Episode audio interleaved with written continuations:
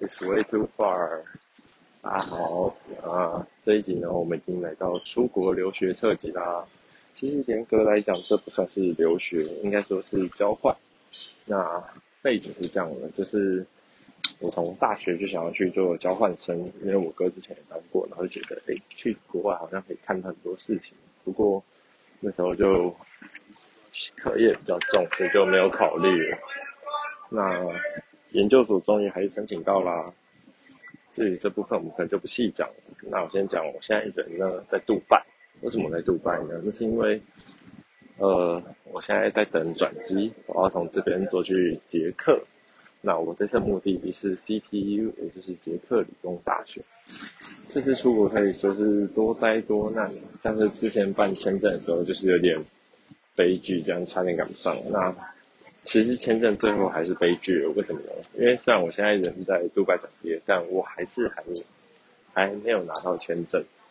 就是我现在入境应该先靠免签，那到时候到杜拜以后，哎，到捷克以后，我会需要去写一份授权书，然后拿他们邮局认证，然后这个东西会再寄回台湾，请别人帮我拿去领签证。哦，然后顺便一提，我领签证的时候要把护照一起寄回台湾，所以。这部分其实是有点小小小小的尾巴，对。那第二部分就是因为现在疫情，那疫情真的是一个很可怕的事情。怎么说呢？呃，原本就是签证就没事了，但是现在疫情就很多出国限制啊，或是当地就是收不收你这样。那那时候我最早以前在官网上看他们的出境政策的时候，他们就写到说，呃。捷克政府公布的出境政策是，指你要有四十八小时之内的快筛证明，或是七十二小时之内的 PCR 证明。那他第三点又写到说，只要你有疫苗护照，那就可以不用，就可以不用证明这样。但这一点就是一个很很怪的点，就是疫苗护照。就是他们有规定你要第一剂还是第二剂，那后来台湾的疫苗护照是有被欧盟认证的，所以我那时候想说好，那我应该可以不用。结果我在初三，对，也就是我出国的前一天下午打电话去问，我打去我是坐阿联酋航空，我打去阿联酋航空问，他就跟我说，呃，应该要 PCR 证明。啊，不过那客服他就是好像也不是专门做捷克的，所以他也不太清楚。那我就跟他说不对啊，我在官网上看到是有打过疫苗，好像也可以这样。那他就说他帮我查一下，不过后来就没有下文了。那然后呢，呃，我就打去了外交部问。那外交部因为那时候也是过年，就是可能。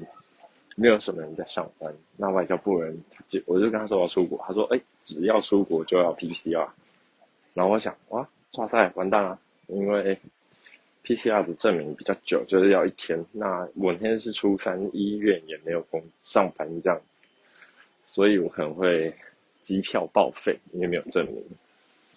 那。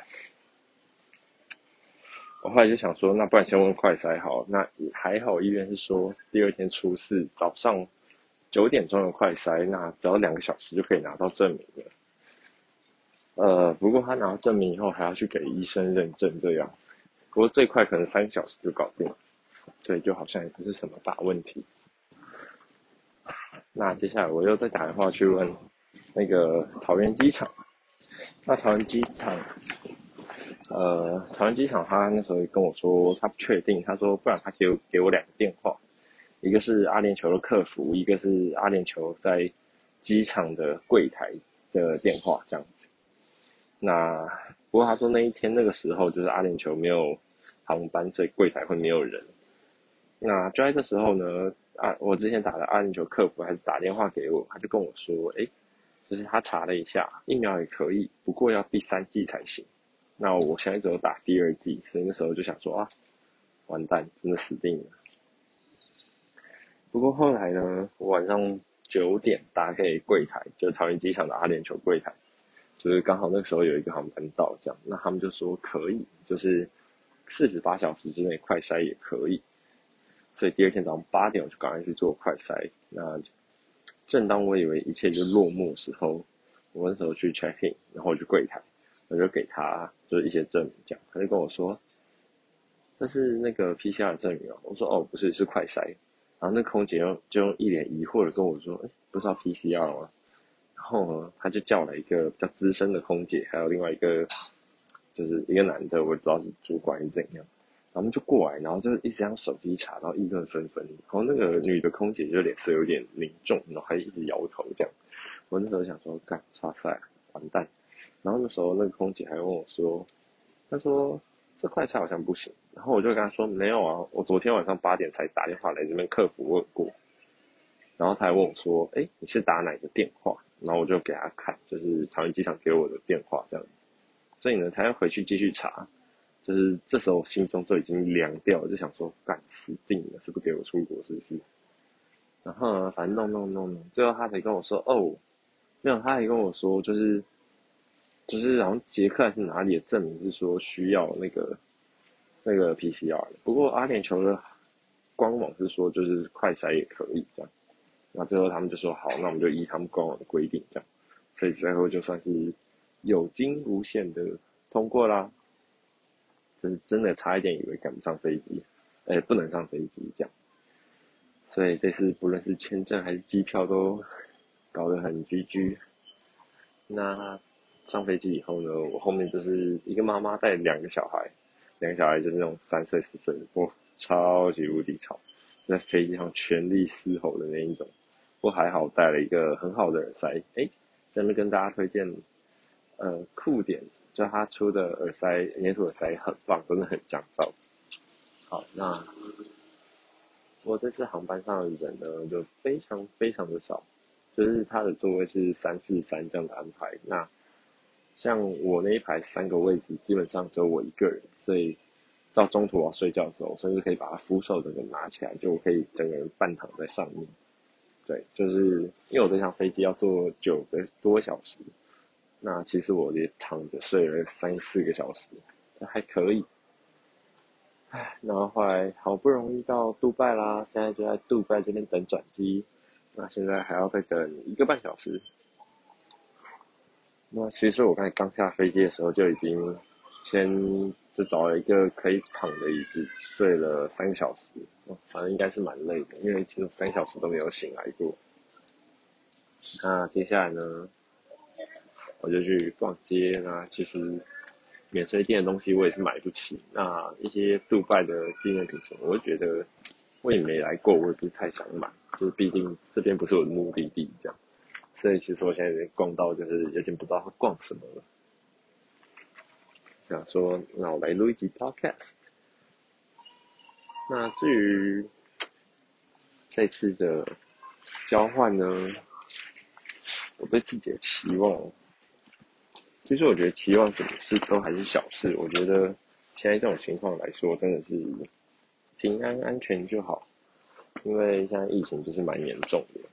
那我觉得第二点就是处理事情，像这次不论是疫情啊、保险啊，就是很多有的没事的事情，就你从来没想过的鸟事，这时候都会发生。那我觉得这一趟出来就学习处理这些事情，像是那天问那个。疫苗就一直问，一直问，就问到有答案为止，这是没办法的事情。那接下来呢？呃，因为其实出了台湾，就好像没有什么人讲中文啦。那我觉得这也算是一个考验吧，就是学习怎么用英文过生活。其实也许我的英文不是很好啊，或是不是很溜。但就至少可以沟通的程度就够了。那接下来就是试着让我用自己去冒险，就去用英文讲话。那像是刚才在飞机上，就因为空姐基本上都不是台湾人，因为这一班是飞往杜拜，就是阿联酋航空的，所以就很酷。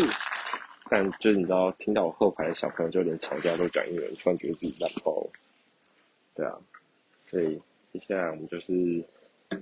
去欧洲冒险，那不过现在比较麻烦的事情是，我也不知道现在疫情就是欧盟的政策是怎么样，这方面真的很讨厌。